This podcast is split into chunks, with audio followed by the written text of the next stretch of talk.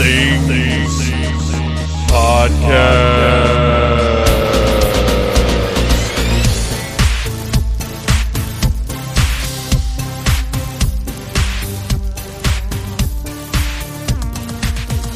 Hey, Phantomaniacs, welcome to the newest episode of the Needless Things Podcast, where we talk about toys, movies, music, and all manner of pop culture dorkery. I'm your host, Dave, and the other day I thought it would be a really cool idea like, oh, I'll sit down on Halloween and, and uh, have some Halloween thoughts and talk about some of the stuff we're doing. And I really wasn't thinking about the fact that it's Halloween and we're going to be doing a lot of stuff. So I don't have time for all of that. I'm sorry, Phantomaniacs. What I do have time for is to say I'm very, very proud of the episodes we put up last month. Obviously, today is November the 1st, uh, if you're listening to this when it drops, which, of course, you are.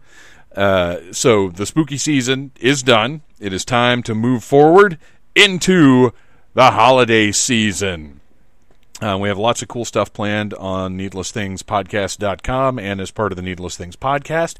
Uh, please join the Needless Things podcast Facebook group. Follow Needless Things podcast on Instagram and uh, Twitter if you want. Eh. Uh, but yeah, I, there's a lot going on today, so this is not going to be a full bore intro where I share lots of memories and think about lots of things and talk about what we're doing because what we're doing, we're doing right now, and had to take a little break from it to stop and do this because recording on Halloween was a bad idea. Uh, so. Today's episode, uh, you get one more little piece of spooky right here at the end, or I guess after the end, uh, because everybody loves Scooby Doo. Every horror fan, chances are Scooby Doo was your first exposure to the spooky genre. And I had the privilege of being part of a fantastic Scooby Doo panel at Dragon Con this year. We had so much fun uh, talking about the history of the cartoon, not just the original, but the many iterations that have occurred over the decades. Uh, this year is the 50th anniversary of Scooby Doo and it's just a fantastic franchise that just keeps going. Uh, we just sat down as a family and watched uh, the sequel to Scooby Doo on Zombie Island. Eh, it's not that great, I'll be honest. But the the thing that is great about Scooby Doo is even when they do have a miss, which they do from time to time. This Zombie Island sequel was not great. Uh, the the in my opinion, the cartoon by the Family Guy people was horrible. Uh, but for the most part, Scooby Doo is pretty great. And even when they do miss, uh, they're going to come back with something else within a few months. So there's always great Scooby Doo out there. Uh, Warner Archives are in the process of releasing lots of different Scooby Doo things. There's a box set right now that's the original series. They put out the new Scooby Doo movies, which are the ones that I relate most strongly to, uh, with all of the guest stars. The only missing episode now is the one with the Addams family because they cannot work out the licensing for physical release of that episode every single other episode of the new uh, new Scooby Doo movies is on this Blu-ray set. They look gorgeous, uh, but they are also available on uh, on the uh, Boomerang app, which I think is getting folded into some other maybe the HBO Max app. I can't keep track. Not app, uh, streaming service, uh, which which has an app so I'm not totally wrong. But uh, I can't keep track of which of these mega streaming services are doing what here lately. What I do know is yesterday I said, fuck it, I've had enough, and I called Xfinity and dropped our. We, we had the, the three, the, the phone and cable and uh, internet because it was just it just seemed the most practical and I don't like talking to people so just give me whatever. So yesterday I dropped everything except for the internet. I cut us down to just internet. it, is going to save us $160 a month. Now granted, uh, I did turn around and upgrade our Hulu to ad free, but that was only $6 more a month. So we're still ahead here folks. So we no longer have cable uh, when I watch wrestling, it's not going to be live, uh, and and I'm okay with that. Uh, or at least for that much money, I will be okay with that. Uh, and and you know it's only been a day, but so far everything is fine. We we're aware of which streaming services we need to visit to see which shows. Uh, my son still likes uh, to watch Flash. It's on the CW. You just go watch it. It's free. It's it's no big deal. You got some ads, but whatever. Who cares? Uh, the only thing that I've got to look into a little bit more is FX because we got to keep up with American Horror Story. But I, I don't, with the work schedule that I have and the family schedule that we keep we were rarely watching anything live anyway, so it just didn't make sense to pay that much money. But anyway, I've already gone on for far longer than I intended to in this intro.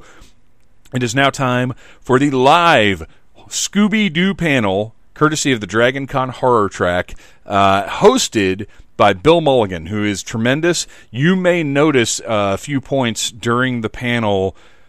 A crowd reaction that's almost like the Scooby Doo laugh track, uh, that that may seem a little out of context. That's because Bill's a slideshow guy. Uh, I'm not a slideshow guy. I don't do that in panels, but but Bill is, and obviously the audience appreciates it. It was it it it gave a uh, a rigid format to the panel, uh, and that's something that some people do. So when you hear like one of us may say something and then there's kind of an audience like they may laugh and you'll be like wow that seems like a bigger reaction. It's because they're looking at an image on the screen but i don't believe not having those images will lessen your enjoyment of the conversation because the rest of us did not have a slideshow. We just talked about our memories of scooby-doo as we always do uh, on panels like this and and it was great. We we got really deep into the original cartoon. We talked a lot about the past 50 years of Scooby Doo. It was a wonderful time. It's one of my favorite panels that I was on this past year, and I'm very happy to be bringing it to you guys now. So sit back, relax, uh, cut your cable.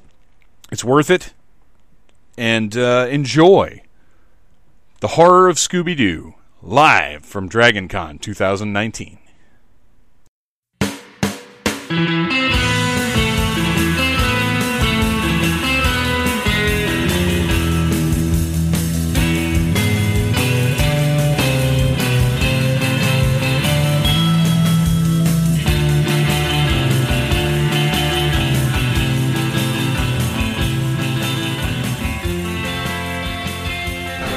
Hey folks, um, welcome. I, I, knew this was going to happen. I, I, knew it as soon as they, they announced the, the, time. Welcome to the horror of Scooby Doo, a celebration of the gateway drug that got most of us into uh, horror versus Scooby Doo, and next thing, Cannibal Holocaust, and all. um, great to be here. My name is Bill Mulligan. I am an indie filmmaker, high school science teacher from uh, Middle North Carolina. I also am on the horror um, Gruesome Magazine, Decades of Horror podcast, 60s and 70s. Because as you can tell, I'm old enough that, yes, I actually saw the first episode of Scooby Doo. Yeah, yeah. Don't need to applaud. It just means I haven't died yet. That's way, way to make it. Yeah. yeah. Uh, can we go down the list here and introduce everyone? Uh, my name is Dave West. I'm the owner and operator of NeedlessThingsPodcast.com. Uh, we have new episodes every single Friday, and I, you know, I, like he said, Scooby Doo's the the gateway to this world of horror that we're all in now, and I, I love it, and I'm happy to be here to talk about it.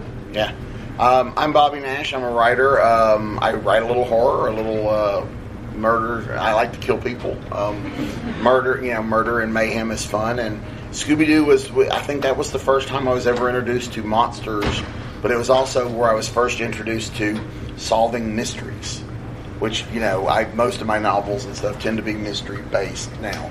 And that was where that love of that started was with Scooby Doo. And I'm uh, Thomas Mariani. I'm a writer and podcaster uh, for the podcast Double Edge Devil Bill on the ESO network. And I'm a bit younger, but at the same time, Scooby Doo has had this weird, long lasting effect where it's the franchise is turning 50 in like two weeks. It's amazing. It's like uh, other than like news programs or soap operas, it's like the longest running fictional program of all time.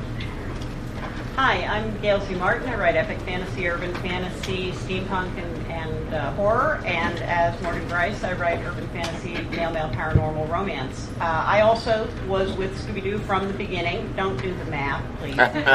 um, but I, I watched it from the original series. I've watched every series since then. Uh, there is no age limit on loving Scooby. I have worn out the VHS tapes and then bought them again on DVD and Blu ray. And all of my kids will tell you that they had to watch all of the Scooby Doo episodes because mom was watching them anyhow. Uh, so, yeah, I'm kind of hard, hardcore. And I will say that along with the original Dark Shadows TV show, I'm sure Scooby Doo definitely put me on the road to writing about all the monsters and ghosts and creepy things that I write about now. So thanks to Thomas, we've been able to do the math here. So 50 years ago, I was an eight-year-old lad watching TV. The first movie I remember seeing was The Black Scorpion. I was in love with horror and stop-motion animation and all that really cool stuff and cartoons because young people don't realize this. There were only cartoons on Saturday morning. Mm-hmm. That was you. You scheduled your whole life around Saturday morning and you watched cartoons. Now there's 24/7 cartoons, which sounds like it should be better and it probably is, but it doesn't feel like it is. If you sign up for the Boomerang streaming app, it is. I'm not getting paid for that, but that app is phenomenal, and all the Scooby Doo needs you might have will be fulfilled by it. Yeah. Well, I, I also think too, though, the thing about about watching cartoons in the '60s and '70s and into the '80s, it became an event. Hmm. Now, I want to watch Scooby Doo. I'll go find it, turn it on. I watch whatever I want to. Back then, you had to schedule your your day around it, and you you knew so so. Your favorites, it became an event to do that, and it That's, was that's a really important. good point. Yeah. Also, we only had three channels, so anything that was on one of those channels was seen by a significant chunk of people. Yeah. Not only that, but if you were watching one channel, there was no DVR what's on the other Yeah. channel. You just Yeah. missed it. You had to make choices. So when TV Guide brought out the lineup for the next year, that was highly coveted. You went through that and you marked your calendar Mm-hmm. on what was going to be on Tuesday and Wednesday and Thursday because otherwise you missed it and you might never see it again. Yeah. So Oh, yeah. if you picked Scooby Doo to watch on Saturday morning, you weren't watching something else. It was a commitment. Well, and plus, comic books at the time, every year around the same time, around you know before the fall season was going to come back, there'd be that big That splash page page spread, ad of the new NBC Saturday morning lineup, and you like pulled that out and kept it so you could remember what was going to be coming on when. It's like, ooh, Herculoids, that looks good. Yeah. Well, and it was it was such a big deal. They would do they would do primetime TV specials to announce the cartoon lineup. That's right. Mm-hmm. You know, and so yeah, I mean, it was a big deal. So the there origin. wasn't any other way to tell people. You couldn't just put it on That's you know, right. social Yeah, media. That's right. The origin of Scooby Doo, it was originally going to be much more mystery involved. And then they said that was too scary, so they came back and they based the characters very much on the many loves of Dobie Gillis, especially Shaggy, who is pretty clearly Gilligan before he was Gilligan. Um, Maynard Krebs. Maynard G. Yeah. Krebs. Maynard G. Krebs. Um, and we So got- the, we our got the listening band. audience, there was just a collective, huh? So, yeah, the many loves of Dobie Gillis. It's a you might be able to catch it on some of those channels. Out It's so old that Nick at Night doesn't show it anymore. It's probably on MeTV. Probably, Yeah. yeah. there. and you know they just struck gold with this. These characters are just so great. And it, you look at some of these things, and you just you, you early Marvel comics and everything. You're like, could Stan Lee and Jack Kirby have come up with a bad concept? It's like everything they did in those first ten issues of Fantastic Four, we're still using. You know, there, there wasn't a dead character among them. And I Well, feel the same way about this. It's that these are perfect, iconic characters that were going to last. Look at how many rip-offs it spawned. For a while there in the 70s, every show was for kids and uh, some sort of mascot animal, whether it was Jabberjaw or the Chan Clan or... or a uh, buggy. A dune buggy. yeah.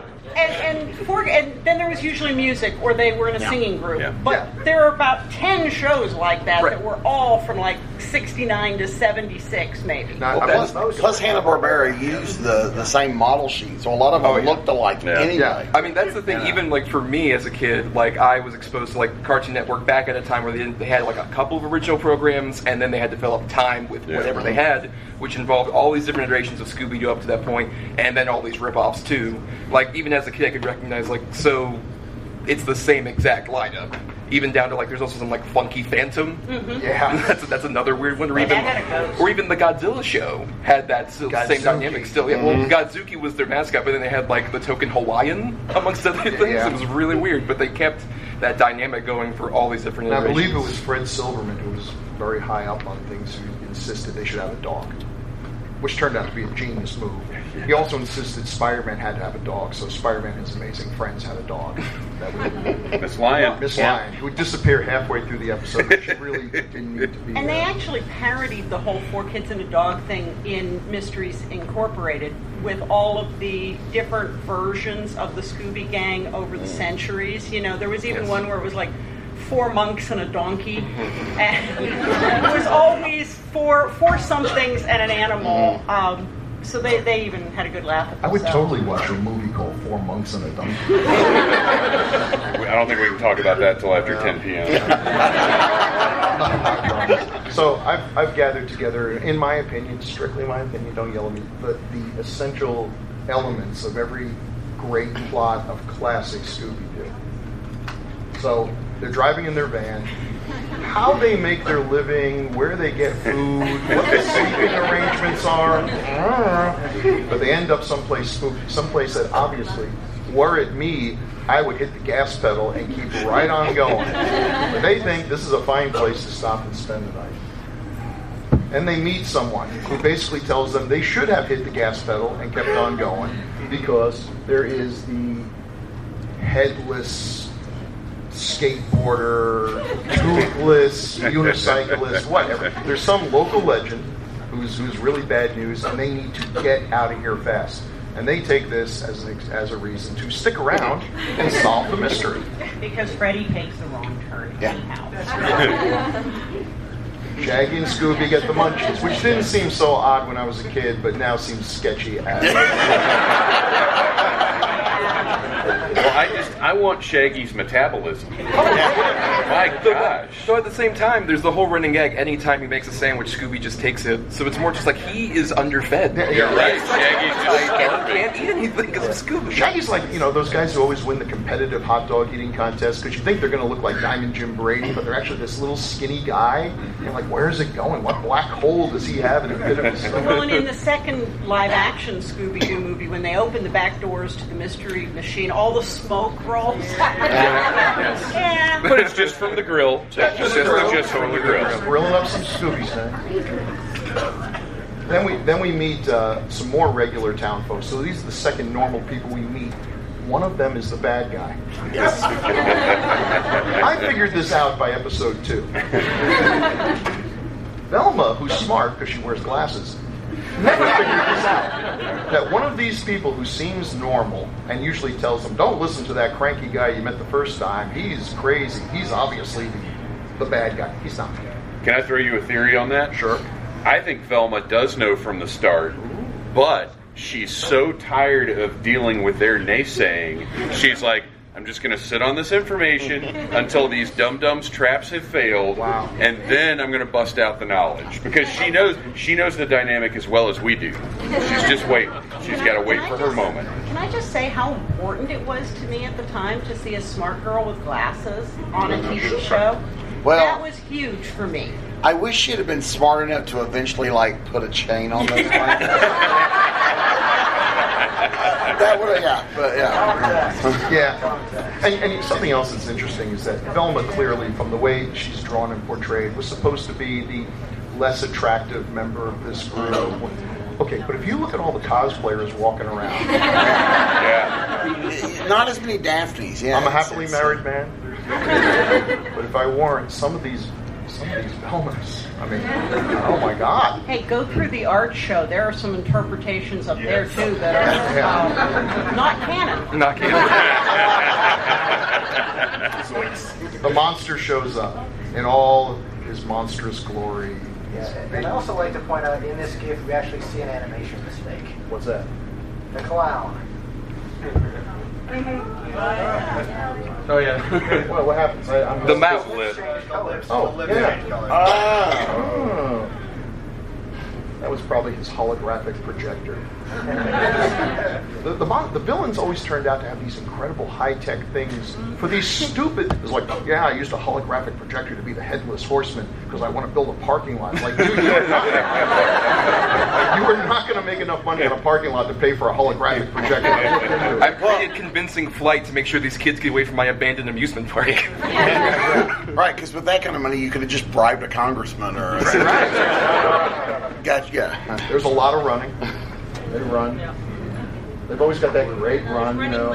Freddy's leaning And forward. in and out of doors. Shaggy's leaning so far forward, he should tip right over. Freddie Freddie has a heroic marathon runner style, Yes. whereas Shaggy has a panicking, it's going to get me running style. And, and I noticed that Velma is sort of hanging back, which works into your theory that she's She just knows. watching this whole thing. These Yeah. idiots are running from a guy dressed in glow in the dark paint. Looks like my grandma when she jogs. Yeah, Side, you know, real tight. yeah, fair enough. Ah, there we go. yep. It's the white kid's solution to everything in a horror movie. Let's split up and look for clues. That way they could kill us one at a time. They think this is a great idea. I always love too how it is that that Shaggy never like gets to go off with another person. It's always oh Shaggy, you and Scoob go that way. Yeah. I'll tell you right now, I would rather have the big Great Dane with Well, me yeah. than any of these other clowns. Smart girl who loses her glasses, Captain Useless, and his girlfriend, Captain Useless's girlfriend. Captain, Yeah. Captain Well, that was Yeah, one yeah. of the best things with the, the live action movies was that Daphne came back and you know she was tired of being the Yeah. victim. You know. Danger prone death. Yeah, she she came back totally kick ass because who's the damsel now? I love the. Does everybody love the live action movies? I love those movies. That Did you uh, have really low expectations going in? I Yeah. Oh yeah. Yeah. Why would you think it would be This is going to be any a good? catastrophe. And no, look, James Gunn. James Gunn. Yeah, Gunn, James yeah. Gunn.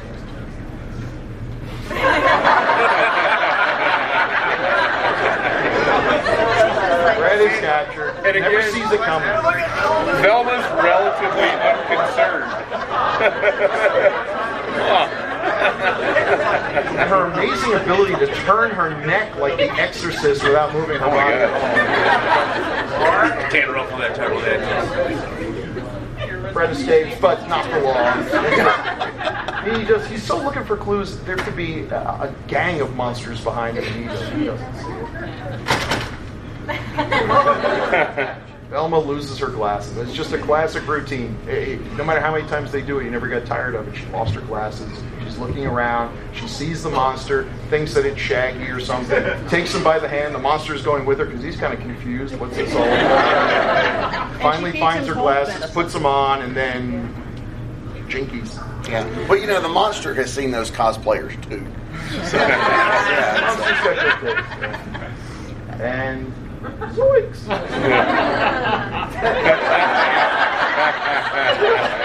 Just walks away on her knees.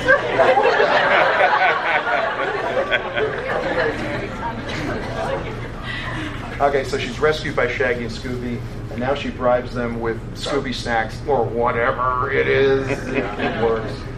Another great one, like, would you do it for a Scooby snack? Uh-uh. We should do it for 10 Scooby snacks? Uh-uh. We should do it for three? Sure. They're idiots.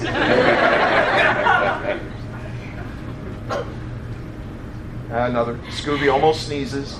But if you hold, as we all know, if you hold your nose, you hold your finger under your nose when you're about to sneeze, you don't sneeze. That's science. It's Yeah. educational. It also doesn't work. I can't tell you how many times I've really messed up my finger and gotten disapproving looks from everyone else in the room. It's like, idiot, do- you know. And then this." getting captured by the bad guy. Yeah. Also, pepper makes you sneeze, which I really try. I mean, it- how many? Okay, confession time. How many people tried the things you saw in cartoons? Hmm. Not the dumb ones, like hitting. Okay, so hopefully you didn't hit people over the head with a frying pan, thinking their head would flatten out and then pop back. But you know, things like pepper makes you sneeze. That's a harmless little gag. My sister jumped off the roof of the house with an umbrella. I allowed her to do it. That's it. We need to ban Mary Poppins. I was, I was pretty sure it wasn't going to work, but you know, I was willing to let her try. You were willing to be proven wrong. Yeah. Being chased by the monster, Sco- Shaggy and Scooby turn out to be geniuses of improvisation, pulling costumes literally from their hindquarters, role playing, and, and again, the monster doesn't know what to do. It's like, are these two airline pilots in the middle of this haunted house? Why are they here? What? And then they somehow give it away. This is from Bugs Bunny, who also was kind of a master of doing this. Shaggy never misses an opportunity to dress up like a pretty girl.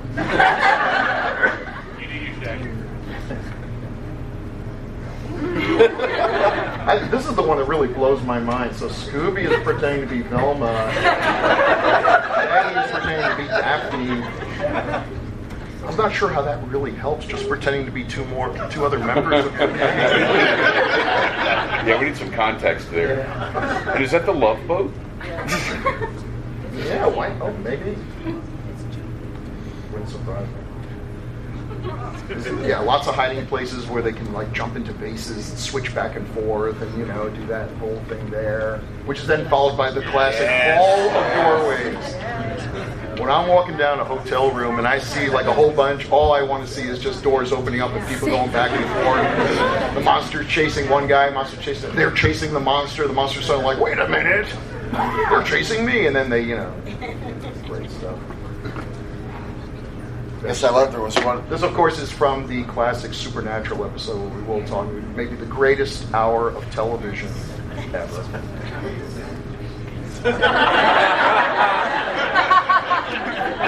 happens sometimes if you like you elite globetrotter. I mean, sometimes it's them, sometimes it's Batman, Don Knotts. Yeah. There's- Yeah.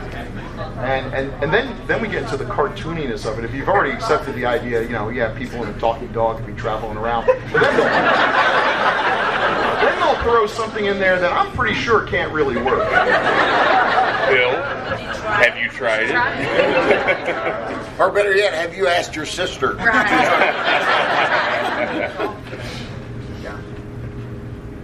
Then then we get near, you know, the climax. Shaggy finds something that totally gives away everything.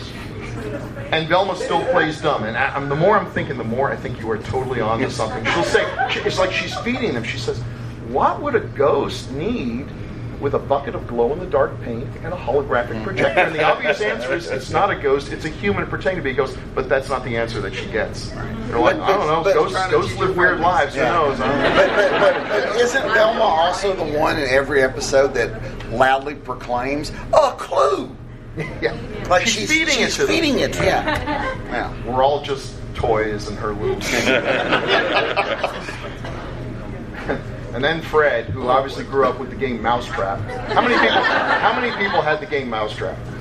All right, now keep your hands up. How many people actually ever bothered to play that stupid game? Really? I just built the Mousetrap and just trapped things with it. I'm gonna play the game. Well, it was so hard to play because, like, anytime you moved the board, something would fall apart or activate. Super elaborate, and the ball would go down, the foot would go in the air. Rube Goldberg contraption. Th- that was like the, the biggest discovery of this whole research was Mystery Incorporated, which I would probably argue is the best of any of the different iterations. If nothing else, for that whole running gag of Fred just loves traps, Yeah. never gets old. And when did Mystery Incorporated come out? That's like 2010. Yeah, it's Somewhere fairly recent. Yeah, yeah, yeah. And that was kind of a deconstructivist, you know. A bit of that, but it also In on had like gag. actual narrative elements and stuff like that. It, it felt a bit more like a universe construction of the show. It actually had an overarching series arc. Yes. Um, so they were actually every episode built toward the big reveal of a final series revelation and a big showdown with the big bad. Yes. So unlike the all of the other series, you know, where it was just each each episode was individual, Mysteries Incorporated, you know, really had much a much larger game. And I guess that's kind of going for what we all like now. I mean, we want our shows to have this overall arc so we can binge watch them and, Mhm. and enjoy it all like that. Weirdly taking influence from Buffy, which in and of itself is clearly very based on Scooby Doo, down to the Scooby Gang. Well, Scooby Doo was, was, you know, the original monster of the week. Yes. Mhm. And the monsters were cool too. The monsters were cool, and amazingly, Fred's trap works. Maybe not the way it was supposed to, but they do capture him. Yeah. And then it's time for the big moment we've all been waiting for. Um, the big reveal where it turns out it wasn't a monster all along. It was Uncle Al or Cousin Clem or Old Man Witherspoon. Old Man Witherspoon. uh, just one after another. Yep. I like the idea that this incredibly intricate amphibious fish costume Yeah. just yanks right off. like, how many people here people here at Dragon Con who wear costumes just yank those things right over your head at the end of the day? That's how that works, right? Well, well, and then also like to keep the trope going. Like even when they they team up with Batman and Robin and they're fighting the Joker and the Penguin, the Joker and Penguin are wearing masks that they On get to top of their off. makeup. Yeah. Yeah, and it's like it's the Joker. You know? Well, the Joker put makeup on top of his mustache. So Yeah. he's, you know, why he's the boss. Uh, So if you're if you're playing Scooby Doo characters, do you ever like feel the urge to just run around Dragon Con and grab people's masks and rip them off? There's an angry cosplayer all along, and then they're, they're hitting me. So. He's like, you just gave this guy over here ideas for Uh, tonight's The, interview. the horror track does not officially endorse this not endorse behavior, this idea at all. Don't listen to Don't me. get kicked but definitely Don't do it. like. Well, and that was one of the things in the Scooby Natural episode where Dean and Sam struggle with letting the Scooby Gang know that the monsters are really real. And Yeah. the Scooby Gang doesn't really take it very well. Um, you know, they they uh, kind of freak out on the idea that the monsters might be real. So I mean- that was kind of one of the fun gags. So even though in the, in the cartoon they usually seem to be surprised that it's Old Man Witherspoon, mm-hmm. they, they really knew. Mm-hmm. Well, I mean, that's the thing is they they've definitely been playing on that. I would say since like the '80s or so, in terms of different iterations about like, well, what if they did encounter something real? Like probably another great example is the uh, direct-to-video movie, The Scooby Doo on Zombie Island, Yeah, and The Witches Ghost. Like that run of those like late '90s, early 2000s direct-to-video movies, but especially Zombie Island, I think does a great job of introducing like, well, we know how this works, right? Everything's fine, and as a kid, you're just like, oh, this changes the game. Everything's completely different. The paradigm has shifted. and I honestly, You were a very eloquent kid. yes, I said all those words exactly. I honestly think that, that Zombie Island and Witch's Ghost, because they were the first thing to come out after a bit of a dry spell on, on mm-hmm. Scooby, I think that they absolutely entranced those of us who had been with the series from the beginning, going, "Yes, finally the monsters are real," and the you know core demographic was up all night with their parents having nightmares, and so after they, they switched it back to fake monsters in all the direct-to-DVD movies. But for those two shining moments, the monsters were real. There, there's a classic horror comedy gag where like they try and unmask the mm-hmm. zombie and the head just keeps bouncing from person to person. Scooby Doo has a severed head that he juggles at one point in that mm-hmm. movie. That, those two were legit scary. They, they Yeah. really had some good actual moments in well, them. and they had much better animation than Yeah. usual because they farmed That's that to like a Japanese company that did an amazing Does job. that, does that bother you when you see something that you're used to seeing with kind of subpar animation suddenly looking good? Does it just feel a little off? I mean, not necessarily because it feels like it's something different. We're evolving the show in some way. I think that's also what I love about like Mystery Incorporated. I think the animation's so smooth and streamlined. But at the same time, I can also have the charm of going back and seeing, oh, these people who conveniently have giant collars and ascots to disguise the fact that they're shi shifting out the heads at any given point. Like you can enjoy both. and, and that's I think Scooby Doo works in so many different iterations, so many different ways that it's the the change in animation is usually a change in storytelling and style a little mm-hmm. bit. So it's not necessarily telling the same stories that we're used to seeing in the Hanna Barbera style or the classic Hanna Barbera style. There, there's usually a shift in in mm-hmm. tone and storytelling, so it, it, it makes sense. It all works I together. will say that is the one thing that never I never did try. I knew the ascot was bad look. Wasn't going to go to school wearing that. It wouldn't have ended well. Useless cop shows up. Where's this guy been? when everyone's being kidnapped and hoisted up and, and, and everything else, he's nowhere around. But he shows up at the last minute and explains it all like like he knew. Oh, thanks for nothing. And Yes. It's the line we all know. He would have gotten away with it if it wasn't for those darn meddling kids. Yep. And that was And one then of the everybody things- laughs. And that was one of the things I loved the most about the Scooby Natural crossover episode was it did justice to both Supernatural and Scooby Doo. It didn't mock either of them. It played it straight, and it was. Um, I, I think that's one of the things that made it so powerful was it, it really gave homage to Scooby Doo and, and did right by both both series. Well, and even then, when they do make fun of it, like Scooby Doo was one of the first times I recognized what formula was. I think that's a great thing introduces to kids. It's just like this, you can follow like it's a set pattern for storytelling in its own way. So then, when I did see satires at an early age, it's just like, oh, I recognize they're making fun of this. That's clever. Like one of the earliest times I recognized what satire was was probably the Johnny Bravo crossover episode, which is one of my favorites. Um, of course, particularly with my glasses. I can't be seen without my glasses. it's one of the best lines. So why why did the formula work so well? I mean, there's there's so many formulas out there, and there's things that try this. This one just grabbed on. I think the whole you meddling kids. So it kind of gave we kids a feeling like, hey, we got one over on the grown-ups. The grown-ups are trying to scare us, and uh, we figured out their game. You know, I grew up reading Nancy Drew and the Hardy Boys and Alfred Hitchcock and the Three Encyclopedia Investigators, Brown. and Encyclopedia Brown, Meg, Trixie Belden, and all those, and Scooby Doo. And I was so devastated when I found out that teenagers didn't actually ride around and solve mysteries. I was waiting for my turn, darn it. Yeah, and then you become a writer, and then find out that writers don't like solve crime all year long either. Like you know, No, we Not just Jessica think about it Fletcher, a lot. But no, I think it's. I, I totally agree with what Gail said here because it's it's that whole impulse when you're a kid of like, oh, I want to be a teenager. Teenager, want to be an adult. You're an adult and you want to go back to being a kid. It's that whole cycle that just happens, and especially you know the impulse of like, oh, I get to drive around in a van with my friends and seemingly never go home. These children apparently do not have any kind of home except their van. they just drive around. It's not as bad as Pokemon, where ten-year-old children are allowed to just wander around with monsters and fight them, and, and It's that, okay, they that like wouldn't it. work. well, I, I think Don't do I- that to your children. Yeah, I think part of the reason the Scooby Doo formula works is because it it's it's on different levels. You watch it as a little kid, it's funny, the gags are funny. You miss a lot of stuff. You watch it again when you're older, and you pick up the little things that, that were there for the adults. And I think that's why it people you know it doesn't feel oh I've outgrown that because there's something there for me at this age. It's different than what there was before.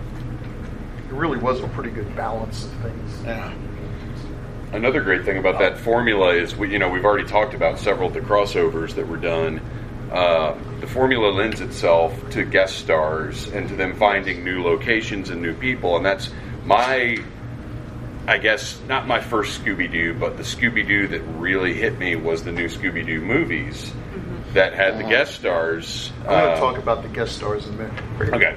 Oh, one thing. I mean, I said the, the animation was kind of limited, and it was, but the backgrounds Yeah. were really well done. I, I think many of them were done by an artist, Walt Peregoy. I, I hope is the way it's pronounced.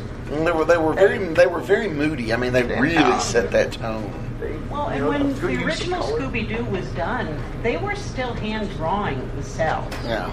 So they, the original Scooby Doo, Where Are You, would have been during the hand animation era, and then it, it you know, gradually went overseas and, and it got automated. Well, and not to mention that, like, Hanna Barbera had the effect where it's like, okay, we don't have the budget to actually make this full animation. We'll make up for it with design. Mm-hmm. All of the characters have a distinctive look where it's just like you instantly recognize that Shaggy. He's the guy who's not quite above everything, or Fred, leader, all this other stuff. They knew just like, okay, we can make it through on the designs, and the animation we can worry about later. And I think some of the original Hanna Barbera um, artists came over from Disney because they saw the opportunity. There is a very. Disney-esque look Yeah, those. I think they came over from Disney because Hanna Barbera were the first to grasp the possibilities of cartoons made for TV instead of originally made for theater distribution and repurposed to TV. Well, they certainly wrote them for reuse of scenes. Like Velma drops her glasses. The background's different, but it's the same animation every Right. time. And they run the past the same stuff. Yeah, they're Yes. running through the doors. That it's the same animation. We can just change out the, the you can change out what hallway they're in, mm-hmm. and And that know, hallway is really long and Yep. has 18 of the exact same piece of furniture. Look, they really like that chair, Dave, and they want to get as many of that set of that chair as possible. They got a deal on it. So let's talk new Scooby Doo movies, which was the second version that came out. This is where we started seeing guest stars. And the, the guests they chose really surprised me a lot of times. It wasn't the folks you might expect. I mean, I, I found a few. We have Dick Van Dyke, Mama Cass, interesting choice. Mm-hmm. The Three Stooges. Who had long been dead at that point, I believe. Yeah, which you think would have worried them when they show up in town and they meet, you know, like Laurel and Hardy, and like, so, so what's the scary thing in this town? Oh, I think it's the fact that Laurel and Hardy are walking around. you don't need to find anything else. You're you're already in Ghost Central. And you Bill know, as a kid, you just accepted. You didn't have to know Mama Cass was with the Mamas and the Papas. You didn't have to know who Yeah. Phyllis Diller was or Sandy Duncan. They were just on Scooby Doo, so it was cool. And later Yeah. on, you go, "Oh my gosh, Sonny and Cher were on Scooby Doo." it's like wait, they're real. And Yeah. that, that's kind of like what I was saying before. Mama Cass, even if you never bought a single album, you knew who she was because she would be on the Mike Douglas show, the Tonight Show. Ed she Sullivan. was. You knew everyone in pop culture was known to every single human on earth. There's, you know, now you can be a big fan of some singer and people, oh, who's that? Let me look that up because we're so diversified. We're able to find so many. We can live in our own little pop culture bubble and not be aware of anything else that's going on. But the popularity of Scooby Doo too at that time was, I mean, that was the show to do. These people, it wasn't we got to go out and find talk Phyllis Diller into doing it. Yeah. you know, these people wanted to be on that show because that was the show to do. I would be curious to know how they decide. You know, who, who said? I know Sandy Duncan should be perfect, and why? I mean, I like Sandy Duncan, but there Right. were so many other folks. Yeah. You know, I mean, this is also around the time of like all the different game shows where it's like, let's get any sort of B to D list celebrity to come on. It's just like, sure, Scooby Doo, why not? I got to do the Price is Right in like five minutes. Well, and I wonder if there was uh, a, a contractual aspect to it where Sure. maybe some of these talents were part of the same hmm. yeah, 'cause deal. the studio Hanna-Barbera. system was still, right. yeah, the right. studio system was still very Like it might have been, well, if you want to do this movie, guess what? You're also going to do a voice on Scooby Doo. It's part of the promotion tour. You're It's right. like it's like if you're on Love Boat this week, we have a recording studio downstairs. Yeah. come Yeah. on down. We'll do some Scooby Doo while we're Sonny here. and and we- yeah. Sonny Cher had their own show, so this was pretty good yeah, advertising for their work too. Don Well, Knotts. Don Knotts is made for cartoons. Come on, everyone should have Don Knotts in their cartoon. And Batman and Robin, voiced by um, Adam West And Burt Ward. and Burt Burt Ward, Ward, uh, that would have been. I'm, I'm not. I don't remember what the dates were in the original Batman series, but it started in '66. So the Scooby Doo movies wouldn't have been that long after the show for it to be very much in, in everybody's mind. Well, but it Were was still in syndication. Were the was still in Scooby Doo syndication, movies? Did they hit in like '76? Is that right? Early '70s. Early Yeah. 70s. Early Yeah. '70s. Okay. Um, yeah, we have one on one. Uh, this one, this is one of the more recent ones. Harlan Ellison got to be a guest on uh, a Scooby Doo cartoon. Right, the, the new show that's on Boomerang, I believe, is it's a new version of this concept, Yeah. right? Yeah, because Right. I, saw a clip where it's like a Weird Al has an accordion camp, and there's a dinosaur that the Scooby Gang has to stop. Yeah. So that's where you can see that people like us that grew up on this are now given the opportunity to write a Scooby Doo episode and have a guest star. It's like it's going to be Harlan Ellison. They're like, huh? Yeah, yeah just Yeah. bust me on this. Because But- but- he's so child friendly. Yeah, yeah, yeah. I, I hope Well- the kids saw this and said, "Wow, I'm going to look this guy up." Yeah. You But know? it's not was- just that Harlan Ellison was on it. The whole episode was about H.P. Lovecraft, H.P. Hatecraft, and um, Car, Oh. Karjar, Jarkar Gothican, the creature who cannot be named, that everybody kept pointing out is you've just named him. yeah, yeah. So it's, it's a Cthulhu episode. Oh, I hope they all ran out to the library. It's like Necronomicon. This sounds fun. yeah. What could go wrong? But but but but yeah, you're right because people now that grew up on those are writing them, and now you've got them teaming up with Kiss or Which, by the way, if you haven't seen the Kiss Scooby Doo movie, it is awesome. yeah, or they're the wrestlers that they're, they're doing a lot of stuff. Yeah, the WWE. All, all of these Yeah. current uh, like uh, home release movies that they've done, um, they did the Batman Brave and the Bold and Scooby Doo. Yes. That's one of the best things I've ever seen. Like legitimately, I love it's that. incredible. oh, oh, and who doesn't love the Hex Girls? I'm sorry. Oh yeah, absolutely.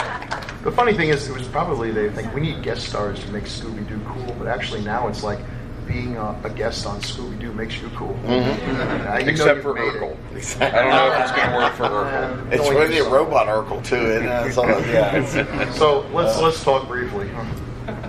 Apparently, at some point, they decided Scooby Doo wasn't enough. We had to bring in others. So we got Scooby Dum, Scooby D. You know what's coming? Happy. New Year. Come on, puppy power, right? Come on. Yeah. You've just No. broken Mark Evanier's heart. Yeah. Yeah, but you know, it's one of those things too. As a kid, because I was, I was, I was, I was born in the '70s, so as a kid, I loved it. As I got older, I realized that I didn't care so much for Scrappy Doo. But as a kid, it was awesome. The truth is, as Mark Evanier, who created him, will tell you, he did raise the ratings. When Scrappy showed up, the ratings went up. And there are people who love Scrappy Doo, and they're all silently weeping right now because they don't want to, you know, peer pressure. It's like, I I'm not supposed to love him. I have a friend who has a tattoo hidden somewhere of Scrappy Doo. And, um, but yeah, I never really But I liked love that. Why I not? love Why that did part we of not- Zombie Island. Why you know? did we not like Scrappy Doo? Because Scrappy made the rest of it, it, it became all about Scrappy. Yeah. And so suddenly Scooby and them are not the ones solving the problem. Scrappy is because Scooby and them can't solve the problem. Scrappy was an annoying little narcissist. I mean, it, it's that, and it's also just like even when for me when I was a kid and I intro- got introduced to Scrappy Doo, it's just like I felt like I'm being talked down to. I may be seven, sir, but I demand some respect. I'm not going to accept miniature Scooby Doo. I think it's even worse with like you mentioned, it's like Scooby Dum and Yabba-Doo, Yeah. where it's just like they're the same size as Scooby Doo, but it's like oh one is like a cowboy and the other one is dumb, but Scooby's already dumb. Yeah, yeah, yeah. It's just you're repeating yourself.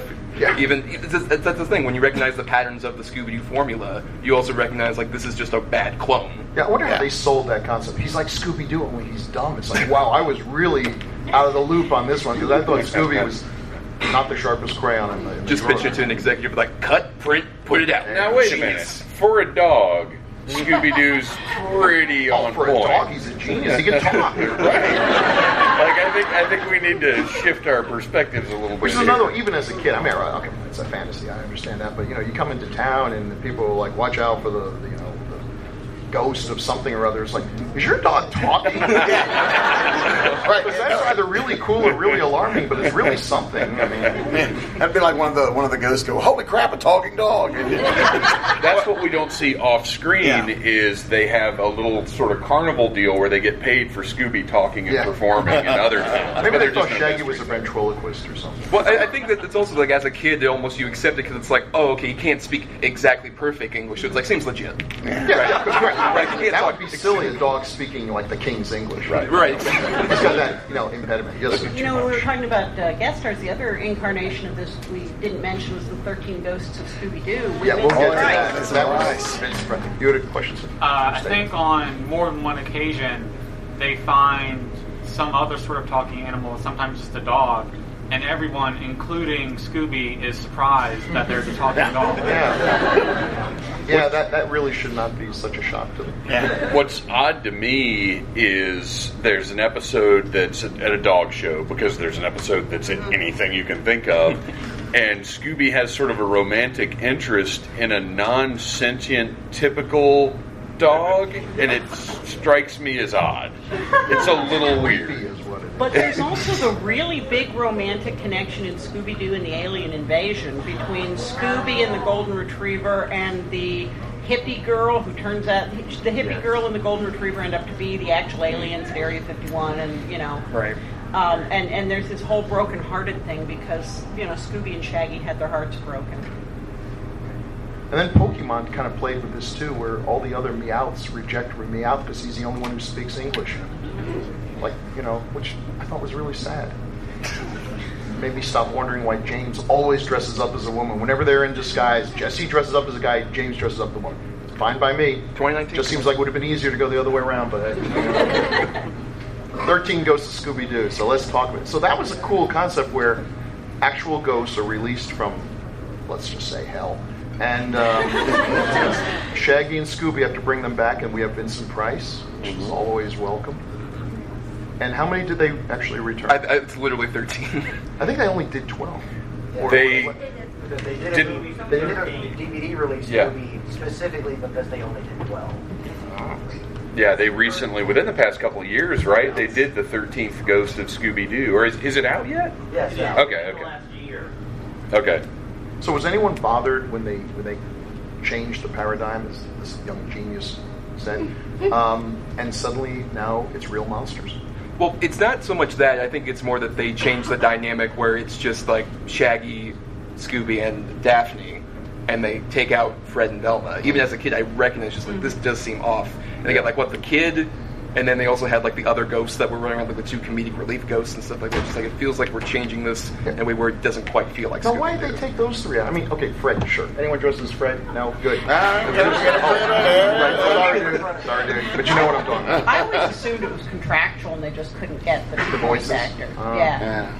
Uh, Frank, Frank Welker will do anything. well, that's though. true. But that was was Frank Welker doing Freddie at that point, or just He's No, He's been Fred since He's like from '69 yeah. onward, pretty much. Yeah, unless it's like him playing a kid or something. You guys are totally glossing over the fact that they changed Shaggy's colors. Yes. And take away any character you want, but why is oh. Shaggy wearing red and blue in this one? It's bizarre. He's worn the same shirt at that time for 30 years. He wanted to change it up a bit. Hey, hey, you thought we didn't like Scrappy. What about mm-hmm. these things? Yeah. Yeah. This was also the era where even a lot of the sitcoms s- decided, hey, we've been on for a while, we need to freshen it up. Let's put some weird cousin in that Yes. we've never heard of.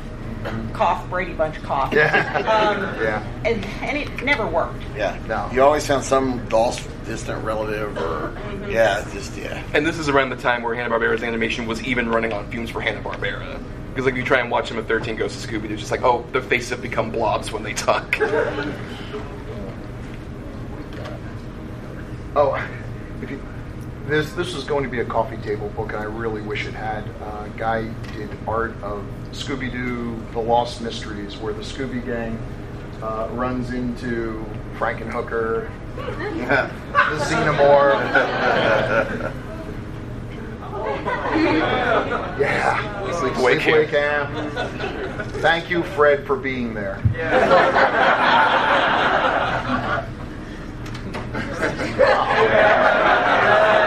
Because frankly, if there's any human being who actually looks like he belongs in a cartoon.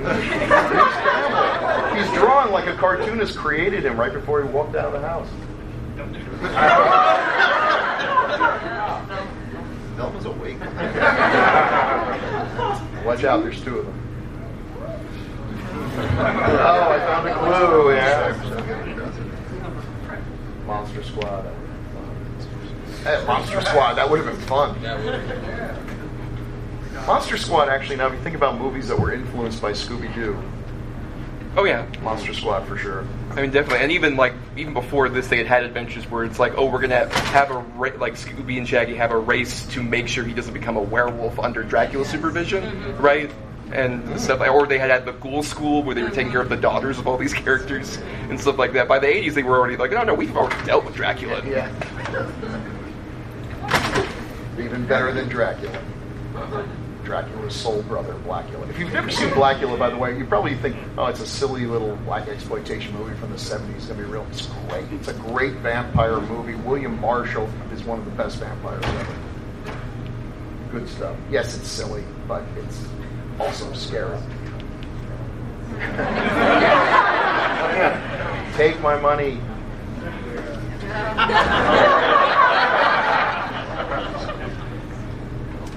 That might be too soon. Um, okay, so let's talk live action. Uh, live action movies. I really wasn't expecting much. I didn't. James Gunn didn't. That name didn't mean anything to me, and I just thought they were going to do a cheap parody to start hearing stuff. Oh, they're going to kind of deal with the drug thing, or maybe Velma's got a crush on Daphne. And it's like, oh, so we're just going to do what we always do: take a kids thing, make it all grown up, and and it's and I loved it. I loved I. I love both of them. But that was James Gunn's original vision was he wanted to make it sort of like a Brady Bunch movie kind of thing. And then when they got to Yeah. shooting, they were just like, we're going to tone this down a lot. So the word is it was rated R, and they and one they did a few things to uh, get it down to a PG thirteen. And one of the things they did is uh, both of the ladies had pretty low cut blouses, and it's CGI Velma's sweater is now CGI'd in so that it pretty much covers her up. I didn't think cleavage actually got you an R rating. Well, no, I mean, it was. I think it was PG thirteen. They cut it down to PG oh, kind Okay. of deal. Yeah, That makes but- more sense. But but then again, I think what I rewatched these movies because these were ones that I watched as a kid, as a kid, and then as I've like you know gotten older here, I have a lot of issues with those movies, but the casting is spot on. Oh, yeah. especially obviously Matthew Lillard, who now has been voicing Shaggy for like almost twenty years. at this Yeah. point. Well, and, and in that Zombie Island one, when their souls all get in the wrong body, and there is this whole, whoa, I'm going to go look in the mirror. and, and you actually saw some of that. Um, I saw the reflection of that in the new Jumanji one, where uh, Yes. Jack Yes. Black was the, you know, The teenage girl. the teenage girl who needed instruction. Yeah, that was those were great. Those were a lot of fun. Um, yeah, you- you're right. I mean, it was cast brilliantly. They really are. You couldn't you couldn't have done much better. Well, and it was very respectful to the property while also being self-aware and in kind of a fun way. It, it poked uh, poked fun at some of the tropes, but at no point did it feel like it was a parody. Yeah. yeah, And- which is a, a hard trick to pull off. Yeah, And, and, and because of the, the villain, uh, who the villain turns out to be in the first one, it means all the cartoons. Spoiler alert. It means Right. all the cartoons happened right. because obviously, if they didn't happen, that villain wouldn't be the villain. Well, they had to have that And, backstory. Yeah, so I, I love the fact that it's not saying we're starting over. It's just we've this is just a new iteration of it. And there's I a- like that. And there has been a persistent rumor that recurs, you know, every so often that Disney's going to open up Zombie Island. And you Oh. can go experience Zombie Island. I would be first in line. Oh I mean, yeah, you know. I'll be right behind. Yeah, yeah, right there.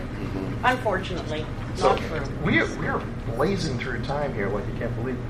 Talk about Scooby Natural. Uh, Supernatural, great show. It's run for I think 39 seasons. I said to my wife one day, "Let's let, everyone likes Supernatural. Let's binge watch it." That was our summer. binge watching, watching these guys get older and older.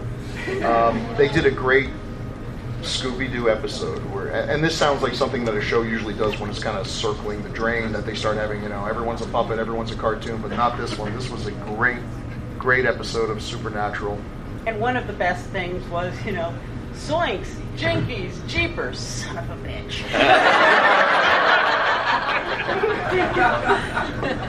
I will say they did have the uh, curviest Daphne ever. and Dean struck out. Yes, he did. As well he should. I mean, Sam could have gotten lucky if he'd wanted to. We had all the tropes. We had them hiding in the giant, uh, you know, urns, spinning around. That was fun. We had them running through doors. We had the, the giant Dagwood sandwiches. That was really fun. And, and that was, I guess, the perfect show. To, I mean, is there any other TV show you'd like to see a crossover with Scooby Doo other than Supernatural? Don't say Breaking Bad, for God's sake. I always thought that would have, that would have been a good X Files crossover. Buffy. Buffy. Buff. Oh, Oh, yeah. there you go. Winner, winner, chicken dinner. You're absolutely right. That would have been fun. It was also fun to see. I'm on the super, the Supernatural fan panel tonight, so spoiler, I'm a huge fan. But listening to the cast, to Jensen and Jared and Misha talk about, they were excited about being on Supernatural. This was kind of a, a fanboy thing for them. Was oh my god, we get to be on Supernat on Scooby Doo, and mm-hmm. that was kind of fun. It wasn't like oh gosh, PR is making us do this. This was like I get to be on Scooby Doo, which was just refreshing. We've only got about 10 minutes, so is there anything you guys want to bring up or take questions from the audience? Is there anything we haven't talked about you definitely want to put out there? I grew up with Scooby Doo. I loved it. Um, the original show, you know, was the first one that I saw. But like I said, the new Scooby Doo movies was the one that really hooked me and made me a fan. But uh, my son, who's 11 now, when he was coming along, What's New Scooby Doo was the cartoon that was out. You guys, have you guys seen it? Oh yeah. It has become my favorite version of the show. Uh, I feel like it's one of the most successful updates that's ever been done. I think they did A, I mean, it's still a cartoon. It's it's and it was still, uh, you know, it, it's a little older, so it's not quite what we we see now. But I feel like they did a little more with the characters. I feel like the animation is as good as it's ever been on on a Scooby Doo TV show, uh, and and it's it's great. If you haven't watched it, check it out. I I was a little resistant at first because they changed the character designs, Yeah. and it's it's got a, a punk rock and roll intro song and you know whatever. But once once you sit down and start watching it, it's a very very good show. Now, now I'm curious with your son, with your son starting there. Does he have any interest in the old one? Oh yeah, we've watched them all. So okay, Yeah, so, yeah, oh yeah. So it's yeah. not anything that went You're like, yeah, this is you know. No, no, no, no. We've, he's he's seen everything. And which band did the was it Coldplay that got to be guest stars on Simple, it? simple plan. Simple, Simple Plan. Plan. Well, and they are they the ones that did the theme song? I can't, okay, okay. That's how they Questions from? Yes, yes, Scoob. Yeah, Scooby. Something that I always thought was interesting was, you know, this show is the original Scooby Doo was airing at the same time as another very similar show, and that would be Star Trek, where it's very much the same formula. A ship full of your favorite cast of characters goes to some new weird location, finds a mystery, has to solve it, uses science and skepticism to kind of unmask whatever's going on and fix the problem. It's usually a supercomputer, yeah. Yeah. And It's just, I don't know. I, I feel like they may have unconsciously been borrowing from each other if the people were were making either were fans. Yeah. And it's basic other, story you know? structure. Yeah, I Probably a say, zeitgeist like, yeah, too, yeah. little cultural. Yeah, Because if you look, I mean, that's also the that's also the the, the, the, the basic plot of every episode of Gunsmoke. Oh, or, yeah. you Or the Incredible Hulk. Yeah, or the it's, Fugitive. uh, So you, what you're saying is at the end of the motion picture, they should have just yanked the thing off and been like Voyager. And you know, we never mentioned a pup named Scooby Doo. See, there's so much. We could have done in two-hour. I, I know, really. Yeah. Yes, sir. Sure.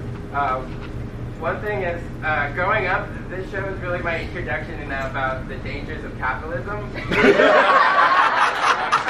about it, capitalism is the real villain throughout all the Scooby-Doo. And also, are you aware that the guy who invented Scooby-Doo wrote a four-part article explaining himself called Scrappy Dave? I, I was not aware of the article, but I, I will agree in terms of like the Scooby Doo was definitely an introduction for me in terms of being skeptical of sort of adults. I think that it was definitely an example of that. It's just like, why are you really doing this though? To hide your, to, to scare kids away from you, like you said, abandoned amusement park, parking lot, whatever the heck it is. Um, it's just. It introduced the idea that like, well, an adult could just be doing this for their own personal gain, and you can figure it out. And it's like Bill mentioned earlier, it's the kids getting one up on the adults. It kind of is the touchstone that like later Nickelodeon would make like an entire brand out of that. Of just like kid power, kids rule, adults rule kind of As deal. far as capitalism, if you'd invested in Scooby Doo early on, it would have been very, very lucrative. you. You'd be doing okay now. Well, it, it certainly was the first time I, I, I heard of like like land fraud. You know, Yeah. or, you know, because really that's I mean, bring it in there. That's that's what most of the plots end up being. Is yeah, I want this land. That swamp land is valuable. Yes, sir. Uh, what's always fascinated me about Scooby Doo is after all the Hanna Barbera stuff, while growing up as a kid, it seems to be the only thing that really survived. Like people continually making new stuff about it. Yeah, well, that's not Hanna Barbera. Well, well, they're right. Yeah, it, it's like I said earlier. It's the longest-lasting media franchise. Like that's not some sort of like network show or anything like that. It's been around for so long, and like even more so, like the closest, like maybe Flintstones, and that faded away, like in the yeah, nineties. Flintstones, you can't find that anywhere but No. Scooby Doo. Actually, there is a Flintstones WWE movie that was released sometime in the last few years, but I don't think it was quite as high profile as uh, Scooby Doo. Uh, what do you think about Scooby Doo makes it continue to be decade after decade enjoyed by everybody? I, I No, think no, certainly the certainly the character of Scooby, you know, be it on the show or it's great it's great toy merchandise. You know, the, the Scooby dolls or the they released those last year, the little resin figures that are absolutely gorgeous. Well, they're new ones at Walmart right now. They're two packs of one of the Scooby Gang and one of the uh, villain villains, characters yeah. from the original show. They're like six bucks, and they're great little action figures. So yeah, so they're very cool They're things like visually that. that are, appealing. yeah, they're very visually appealing. Kids love dogs. I mean, so certainly, you know, starting out when they were aiming it at children, you know, having a dog front and center did not hurt things. And, and they're all likable characters. They have quirks, but they're likable quirks. There's no meanness in any of them. Uh, Scooby's cowardly, but he sticks with it and usually ends up, you know, being a big part in solving the mystery. So, I mean, I like these people. I like hanging out with them and, and, and all. There's no there's no real darkness there other than the monsters, which don't even turn out to be as, as dark as all that. Hey, we're, we're almost out of time. Can I just say two things? Uh, in the back, we're doing a charity for the American Heart Association, and we've got in black and orange two bowls. One represents Freddy Krueger and one Jason. Put your donations there. We'll see which which character, having caused so many heart attacks, can help even out the odds now a little bit more. And please uh, like us, um, give us a nice little rating on the app schedule, and maybe next year we'll do uh, Captain Caveman or something. I don't know. Let's do another Scooby Doo, you know, or because The obviously Olympics. I knew I said I knew this one was going to be popular. That, that, you know, Yeah. there's the reason that this has gone on and. More of this sort of thing. We like seeing an audience like this here. So thank you uh, very much. Can you all tell where you're going to be for the rest of the Sure. Uh, I'm on a bunch of panels, uh, and I have a reading at 5:30 over in the um, Hyatt, and then I'm on a group reading at 8:30, and um, Victorian death customs at four, and courtesans, mistresses, and madams, history's most famous working women at ten. So. Um, I will be uh, right here uh, for uh, two more panels tonight at 8:30. There's the Nosferatu panel, which will be followed by a screening that will have a live score accompaniment by Valentine Wolfe, um, and then tomorrow at 1 p.m. I will be of the What We Do in the Shadows panel. I'll be right here as well. Um, tonight I have the we're doing a I keep I call it a roast. They're just calling it a panel talking about the work of Van Allen Plexico. I, I figure it's a roast. We should make fun of him. Um, I'm in the west uh, for the rest of the day though until it closes. I am over on the fourth floor of the AmericasMart in the comic section, uh, table 331. Come check me out. And then tomorrow I have a panel on the weird, the weird Wild West over at the Sheraton. I'm on that. And then yeah, and then back. I'm back in this room at four o'clock tomorrow for V Wars. Um, we are and we are to people in attendance giving away a signed copy of a V Wars comic signed by Ian Somerhalder, who is playing in the V Wars TV show. So be here for that. I'm Dave West. You can find me in the Dragon Con app under speakers. The big thing, I've got four panels tomorrow. The big thing that I want to put over, though, is tonight at 10 p.m. Uh, we're world premiering a documentary that the Emmy Award winning documentarian Jason C. Wilson shot about me and uh, about a year in my life of all of the stuff that I do getting behind microphones, putting on game shows at Dragon Con. I'm very proud of it. It's called Troublemaker. It's a tight 51 minutes right now. Uh, and we are showing it for the first time publicly here at Dragon Con. So uh, if you can get out to that, it's in the American Sci-Fi Classics track room, uh, Marriott in 103, uh, 103, 105. I'm not leaving my seat. I have another panel called Based on a True Story Horror Movies, supposedly based on actual things. And at 7 o'clock today, William Stout, brilliant artist. See him in the, in the uh, Mart there. He almost made a, a 3D Godzilla movie in 1983 that came this close to being made. And we're going to talk about this, you know, one of the big heartbreakers of all time. And uh, tomorrow we'll do Dark Magic of Folk Horror and the Sasquatch Horror Picture Show. Bigfoot in the movies. It's not all Harry and the Hendersons, trust me. Thank you all for coming. This is a Thanks, lot of fun. everyone. No, some of it's Oh yeah, yeah, yeah. By the way, there's a Harry and the Hendersons TV show for a short time with Molly Cheek from It's Garry Shandling's Show. like I said, that was an awesome panel, and uh, Bill is an absolutely fantastic host. Like now, I kind of just want to go to his panels. Uh, after uh, I, I, I did a lot this year, and and maybe next year I'll just uh, add Bill in my app and just go to his panels instead because he he really puts together uh, a different kind of experience, which is one of the things that I love about Dragon Con is you can go to a panel that's a bunch of idiots rambling like what we do for needless things. You can go to I, that I shouldn't talk like that. We're more entertaining than that. Uh, but I can't help my self-deprecation uh, and you can find uh, you know folks like Bill who sit down beforehand and put together these presentations that are uh, almost the sort of thing you you'd expect at a university or, or something uh, a, a true education And, actually, you know what? There are panels that are strictly that, and then there's what this Scooby Doo panel was, which was kind of a middle ground where uh, there was the preparation beforehand, but then you also had sort of the voices of. Of sh- sharing memories and commentary and stuff. It was a really nice middle ground uh, that I ended up enjoying because uh, while I like a good rambling conversation that goes wherever you know we may be taken, there is something to be said for having a structured format.